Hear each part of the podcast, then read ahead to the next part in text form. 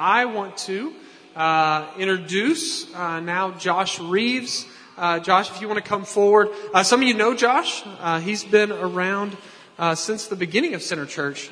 he was actually one of our advisory elders in the beginning before we had a plurality of elders. He actually was one of the two guys that commissioned me on our, I believe it was our second Sunday as a church gathered uh, way back when in 2016. And so uh, Josh is uh, the planting, one of the founding pastors of Redeemer Round Rock.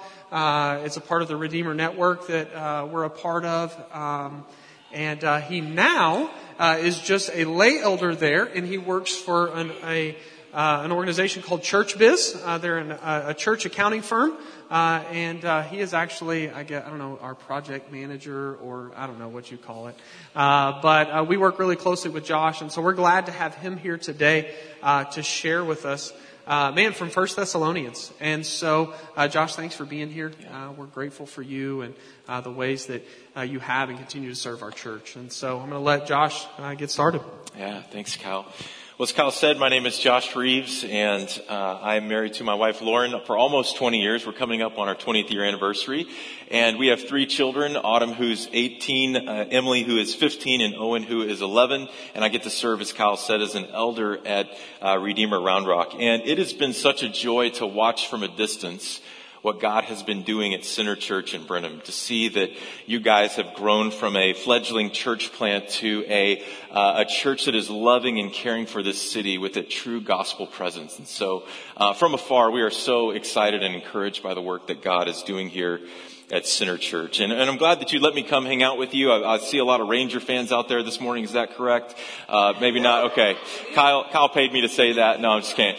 Um, yeah, they need your prayers. So, uh, uh, but anyways, I am so glad to be here with you this morning and excited when Kyle asked me if I'd come preach. You know, I kind of was like, well, what are you preaching through? And he said, First Thessalonians. And I said, I'm there. I love First Thessalonians. Such a great book where the apostle Paul is encouraging uh, the church towards gospel hope in the midst of suffering. And so last week and over the past few weeks, Pastor Kyle has been unpacking uh, Paul's first couple chapters in First Thessalonians, where he's reminded us last week that uh, we, when we, when God saved us, our response to that is to be in awe and thanksgiving. When you see God at work saving people, when you look back at your own life and God saving you, there's this response of awe and thanksgiving. And out of that flows a life that imitates Christ even in suffering. This is what you looked at last week. And Paul continues to encourage the church to imitate God in their suffering and to trust God's providence to both save and sustain them. And this morning we're going to continue to dig into 1 Thessalonians. We're going to be in chapter 2 verses 17 through chapter 3 5. And our text is going to continue this line of thinking about holding on to Jesus in the midst of facing trials and suffering. And in this text, we're going to see two main themes at work. We're going to see first that Paul longs to be face to face with the Thessalonians, but Satan has hindered this.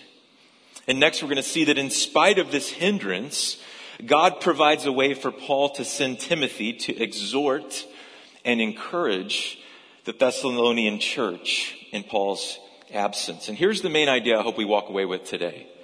That when Christians face affliction, they need a gospel presence. That is a people who will show up in their life and encourage and exhort them to cling to Christ. So let me pray and then we'll jump into our text for today. Father, Son, and Holy Spirit, we thank you for the opportunity to pause our busy weeks to put away our tasks and to rest and set our eyes and our hearts on you. We thank you this morning that although we come in here with a variety of troubles, anxieties, suffering, and afflictions, that through the simple proclamation of your word, you feed and nourish us.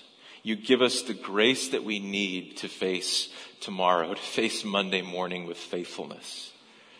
So, Holy Spirit, as we open this text that you inspired through the Apostle Paul, would you illuminate our hearts to see what this means for us this week? It is in Jesus' name we pray. Amen. Let's go ahead and jump right into chapter 2, verse 17. We'll read through verse 20 and then stop. Paul continues on. He says, But since we were torn away from you, brothers, for a short time, in person, not in heart, we endeavored more eagerly and with great desire to see you face to face, because we wanted to come to you. I, Paul, again and again, but Satan hindered us. For what is our hope or joy or crown of boasting before our Lord Jesus at his coming? Is it not you? For you are our glory and joy. As Pastor Kyle mentioned last week, Paul is most likely, or was most likely only with the Thessalonican church for a few months before he was literally ripped away from them by persecution. And in Paul's absence, this fledgling young church that's vulnerable to other voices and influences, you would imagine they begin to be bombarded with accusations that, hey, Paul's left you. Paul doesn't care about you. Who, who's, who's going to care for you now? Um, Paul abandoned you. He doesn't care. Don't listen to him. It, right? If you're a false teacher, someone looking to draw these newly converted Thessalonians back to perhaps Judaism or the idol worship of their upbringing, this is a prime opportunity to do that. Paul is gone. So the voices of the enemy begin to come in. They begin to draw away from Christ. We might say that without a gospel presence, we are vulnerable to listening to the voices that lead us away from Jesus. Now this is, this is a relational principle true in all relationships. Parents, you'll realize as your children get older, they're not with you as much. Some of you with young kids are saying, oh, that sounds wonderful. I would like for them not to be with me so much. Um, but w- w- as your kids get older, they, they start spreading out further and further. They go off to college and they move away and they have families and, and you can't always be there for them. And, and, you tend to worry about who are the influences, who are the voices that are speaking into my kid's life when they go off to college or move to that new city. In relationships, we see this principle at work that if you don't see a person face to face for a while, anyone ever experiences, you don't see someone face to face, and then let's say all of a sudden there's tension or something comes up where there's a problem, and you start interacting over text or email, perhaps at work, uh, there's lots of assumptions and, and things that can start to enter in right? When we don't see people, we become vulnerable to the assumptions of the enemy. We had several members in our church that over COVID, when everyone was isolated for a period, gosh, that wasn't—I don't even mean to bring that up. That was such an awful time uh, for all of us. But there were people who were isolated and alone, and they, were, they didn't have a gospel presence in their life. And so many of these people began to turn to the presence of the internet and the voices of internet prophets and, and priests. And we would have conversations with people as they're coming back and realize that in the, in the meantime, without a face-to-face presence, that these people had begun to create narratives and have assumptions on us that had nothing to do with anything we'd done. There's a relational principle that when we don't have face-to-face interaction, assumptions and false narratives begin to creep in. I'll give you an example of how this works in my heart. Um, I, uh, I in ministry, you have a lot of hard conversations. Uh, Pastor Kyle could tell you that. Many of you who've done ministry could, could know that. Uh, and so after a while, you can get a little gun shy. And there was a season of ministry where it just felt like every conversation was, hey, we need to talk. And then the conversation was why they're leaving our church. Uh, those are always fun. Um, and so there, there was a season where when I would get an email from someone in the church who maybe I haven't had face to face contact with, we haven't had coffee, we haven't shared a meal, we haven't been in one another's life, I get that email. My initial reaction was just like nervousness, like, oh boy, What's it going to say? you know, and it, it, says we need to meet. I'm like, okay, what's the meeting going to be about? And I'll dread the meeting and get there and they just want to, sh- you know, hey, I just want to catch up with you and know how you're doing. I'm like, oh, okay, I'd already created a defense for, for why you should stay or why you should go and all those things, right? And, and, and I think that, that one thing we need to realize is in the absence of face to face, the enemy takes that as an opportunity to bring out accusations and create false narratives. And we all do this. We all have our own propensity to do this. And we face in our world, just as Paul did, an enemy, a real enemy. Now I want to break this down into a couple things because there are voices that influence us towards evil that are, that are complicated, but there's, I think there's three main elements to this. There's first, there's kind of our own inner voice, that own inner sinful part of us, right? That tendency you have to maybe, uh, like, if you're like me, to get defensive on, if anyone emails you, I'm thinking, okay, what's the problem? Some of you are like, oh, I don't think like that, but you might have something else that's going on inside of you. We all have our own sinful patterns that participate in this. Second, we have cultural voices, like I talked about people who uh, were, were getting on social media and listening to the internet prophets and YouTube preachers rather than face to face people in their life. We have media and, and sinful ways of our world that form us and deform us. And there is a, a battle to this. There is a battle for the soul. And then third, there are real spiritual forces of evil at work in the world. There are unseen powers and principalities. There are demonic activity at work in the world. I don't think that Paul is just using uh, hyperbole to say that Satan hindered him here. I think he, in retrospect, likely looked back upon this incident and said, you know what? That was a work of the enemy there. And so we have these obstacles against us, and these uh, these voices, these things that lead us, often work in tandem, and they especially hit us when we face trials and afflictions. Right? When things are going well, uh, we tend we tend to kind of be okay. Maybe relationally, you're okay. When you hit conflict and you start feeling reactive, that's when the enemy starts to slip in. That's when the cracks that open in the relationship, assumptions come in and narratives come in, and all of a sudden, this person's an enemy and that person's an enemy, and I'm uh, an enemy. And Satan is at work, certainly through these forces, feeding plausible lies that pull people away from Jesus and divide them against one another, one another.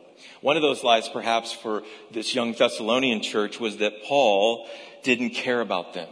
And that look at Paul, he's deserted them, he's left them. So why would you listen to what Paul proclaimed? Why don't you come back over to the synagogue? It would make things so much easier. Or why don't you go back to the idol worship?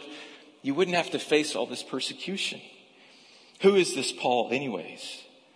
Right? But the truth was that Paul was thankful for these Thessalonians. He was in awe of what God had done for them, what he was doing in Thessalonica, and far from abandoning them, uh, the text describes it that Paul was actually ripped away from them. This, this word here, this torn away word in the original languages is kind of like to be orphaned.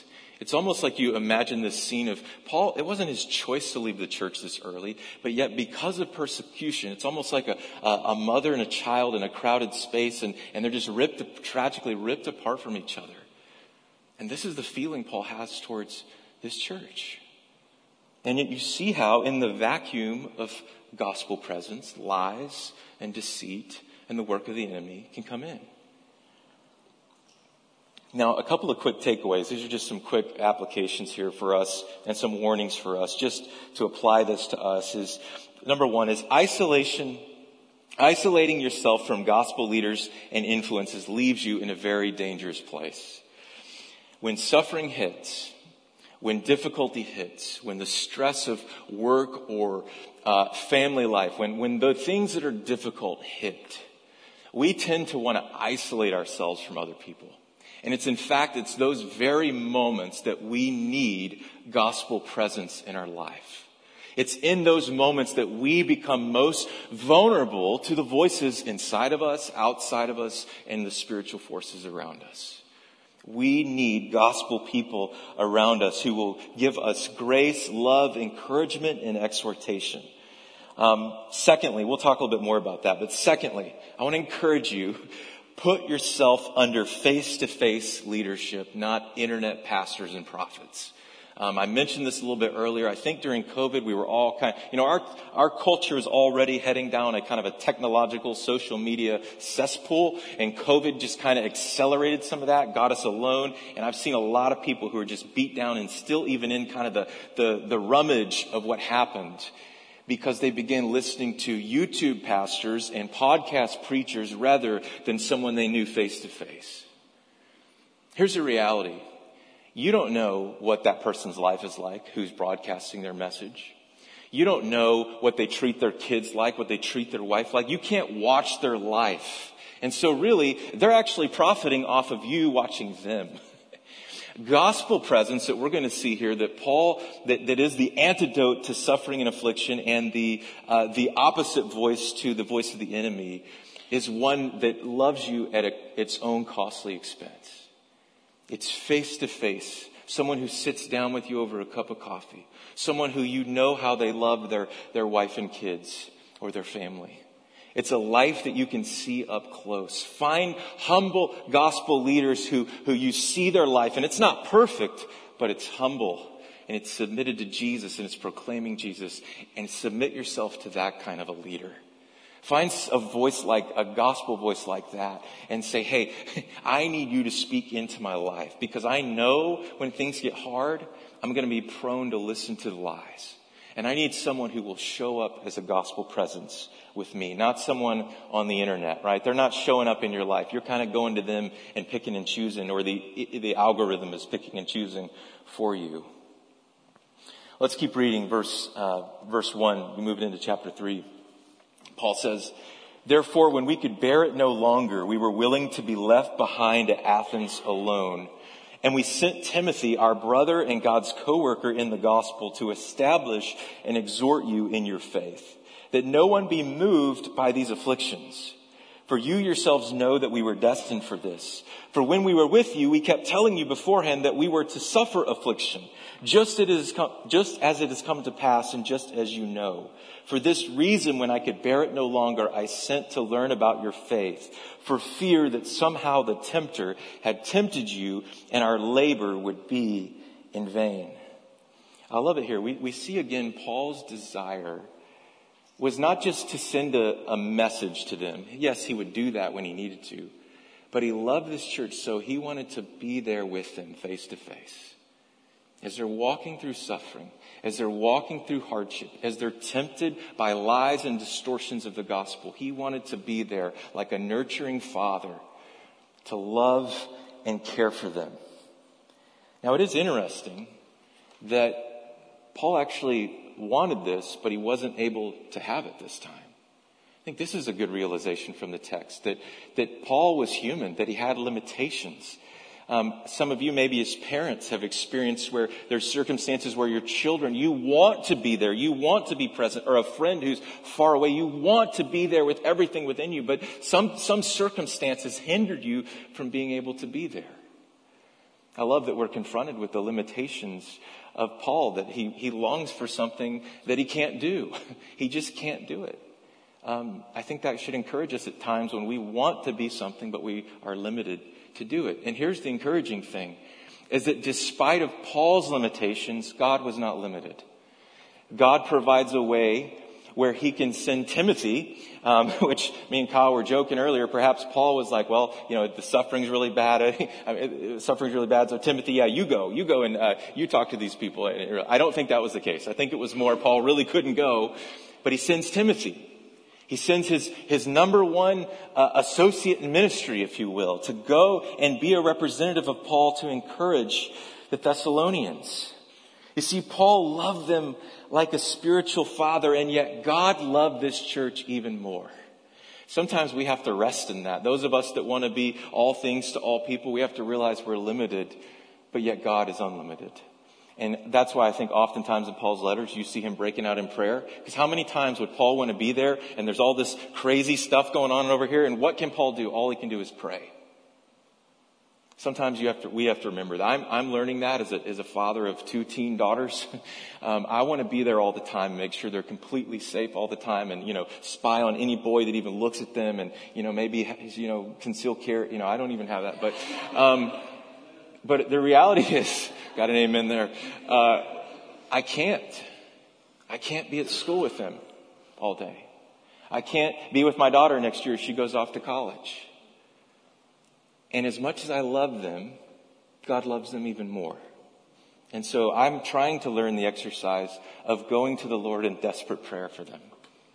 Even on my drive over this morning, there were some things I was stressing about them, and I just be- began to lift it to the Lord. Peter says, uh, if you're feeling anxiety and you have this, you know, bur- uh, burden of anxiety, of worry, cast it on the Lord because He cares for you.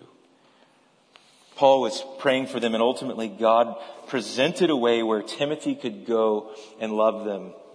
And also, I think it's important to, to recognize that, um, that this was not a cheap move for Paul. Like, I, I, was trying to do the Google Maps of like, uh, I think Paul's in Athens likely at this time. It, sa- it says that in our text that he was had, had, to stay in Athens and send Timothy. And so I think from Athens to Thessalonica, it's somewhere in the like here to Dallas type of range. You could, you, you geography geeks correct me on that later. But so for us, that could be a three hour drive, right? When I came up this morning, I hopped in my car, I drove an hour and a half, relatively easy. Uh, it's, it's easy, right? But for them, this could have been several days journey. That means food and meals and expense. It also means that Paul, who's going through a really hard time, is left alone and he's sending one of his best leaders to go love this church. This is no free move for Paul. This is costly love.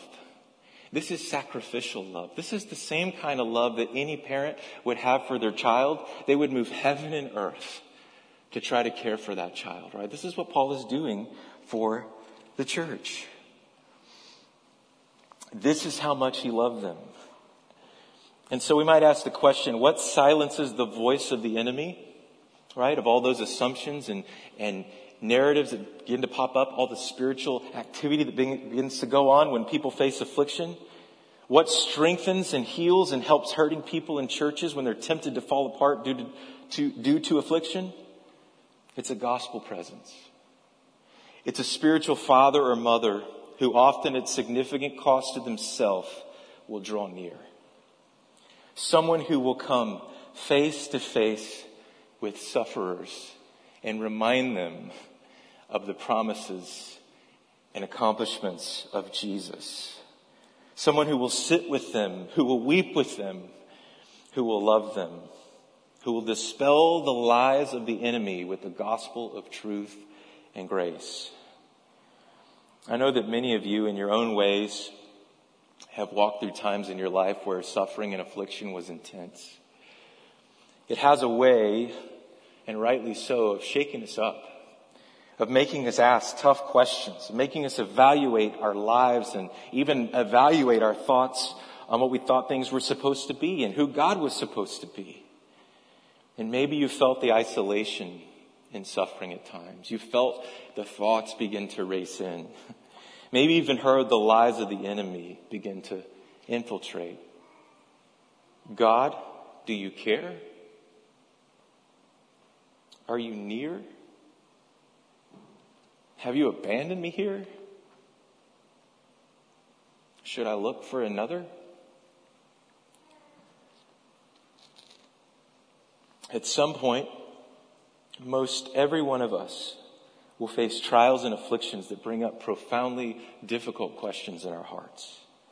We'll be shaken to the core and honestly, or, or and, I'm sorry, and it's okay to ask these questions honestly, to wrestle and mourn and grieve like David in the Psalms. But in these moments, what we need to show up and what God so often, time and time again, does for his children is he sends timely gospel presence to sit with us, to exhort us, to combat the lies and remind us that we're not alone. We need face to face brothers and sisters who will weep with us, who will give us the space to ask the hard questions and encourage us not to lose heart. Brothers and sisters who will remind us that far from leaving us alone, Jesus came not only close to our suffering, but he took it upon himself. All our sin and suffering he bore. And he knows, he knows what it's like to feel forsaken and alone.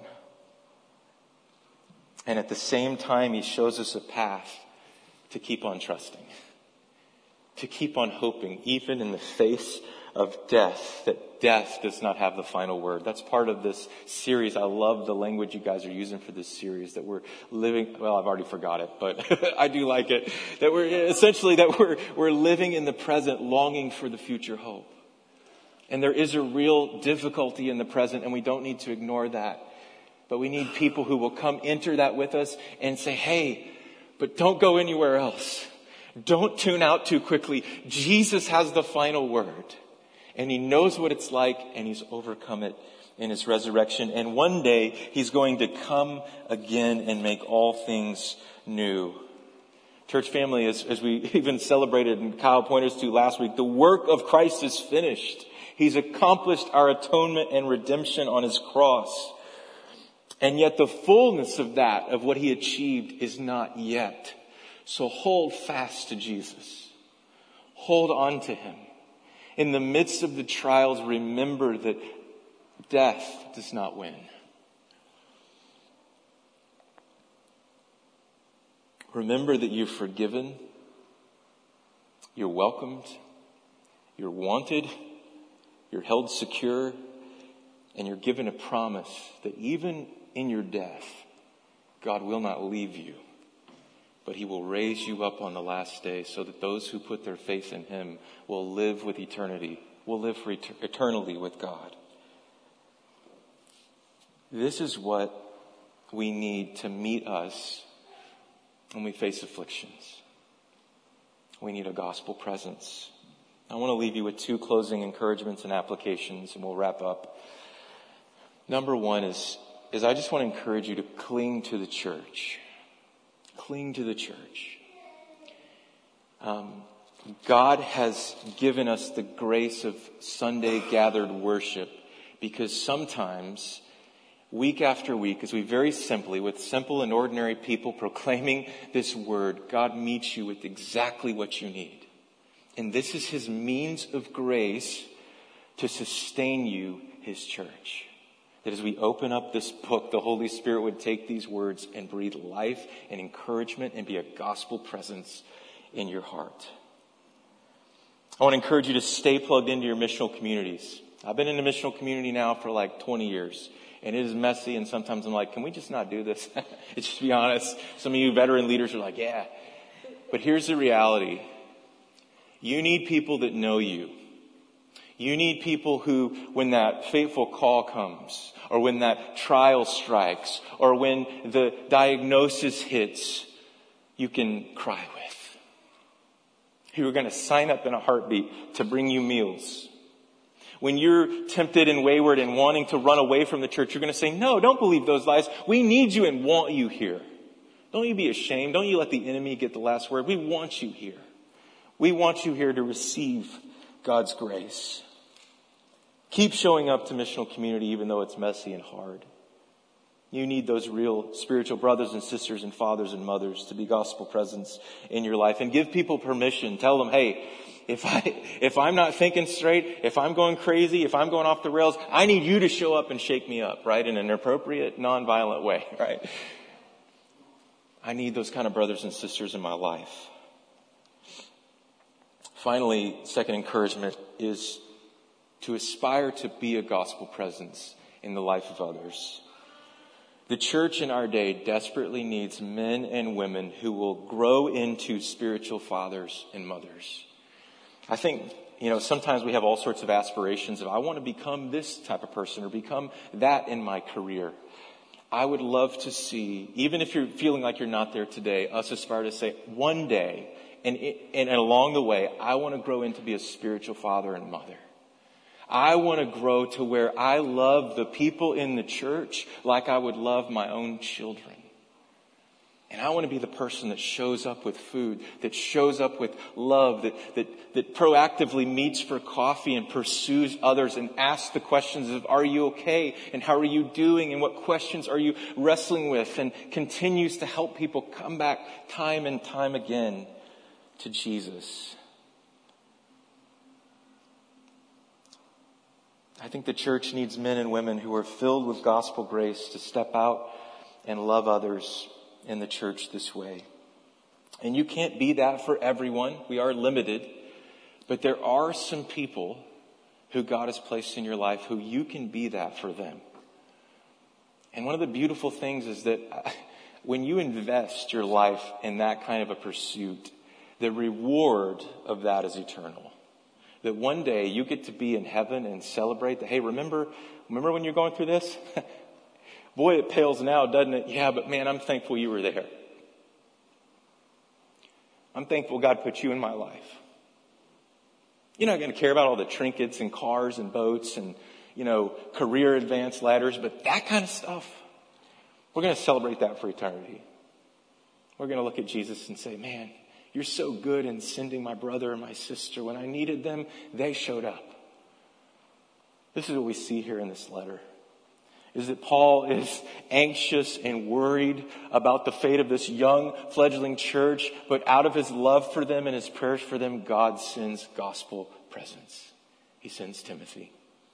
And Timothy loves them, cares for them at his own expense. Let me pray. Father, we long and need men and women to be gospel presence in our life.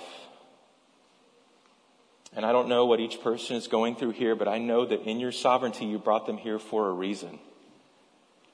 And so even this morning, I pray that if, if someone is walking through doubts, if someone is feeling the attack of the enemy, that your spirit would lead someone to minister to them, even today, through a small conversation, you would open that up so that they could be cared for and pulled into your love and your embrace.